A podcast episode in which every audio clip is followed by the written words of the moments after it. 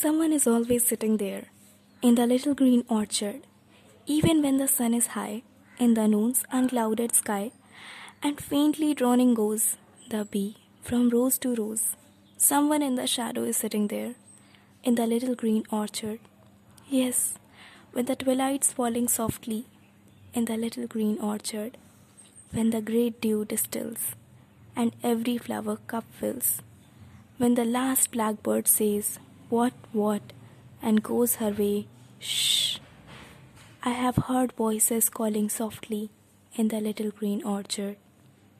Not that I am afraid of being there in the little green orchard. Why, when the moon's being bright, shedding her lonesome night, and months like ghosties come, and the horned snail leaves home. I have sat there whispering and listening there in the little green orchard. Only it's strange to be feeling there in the little green orchard.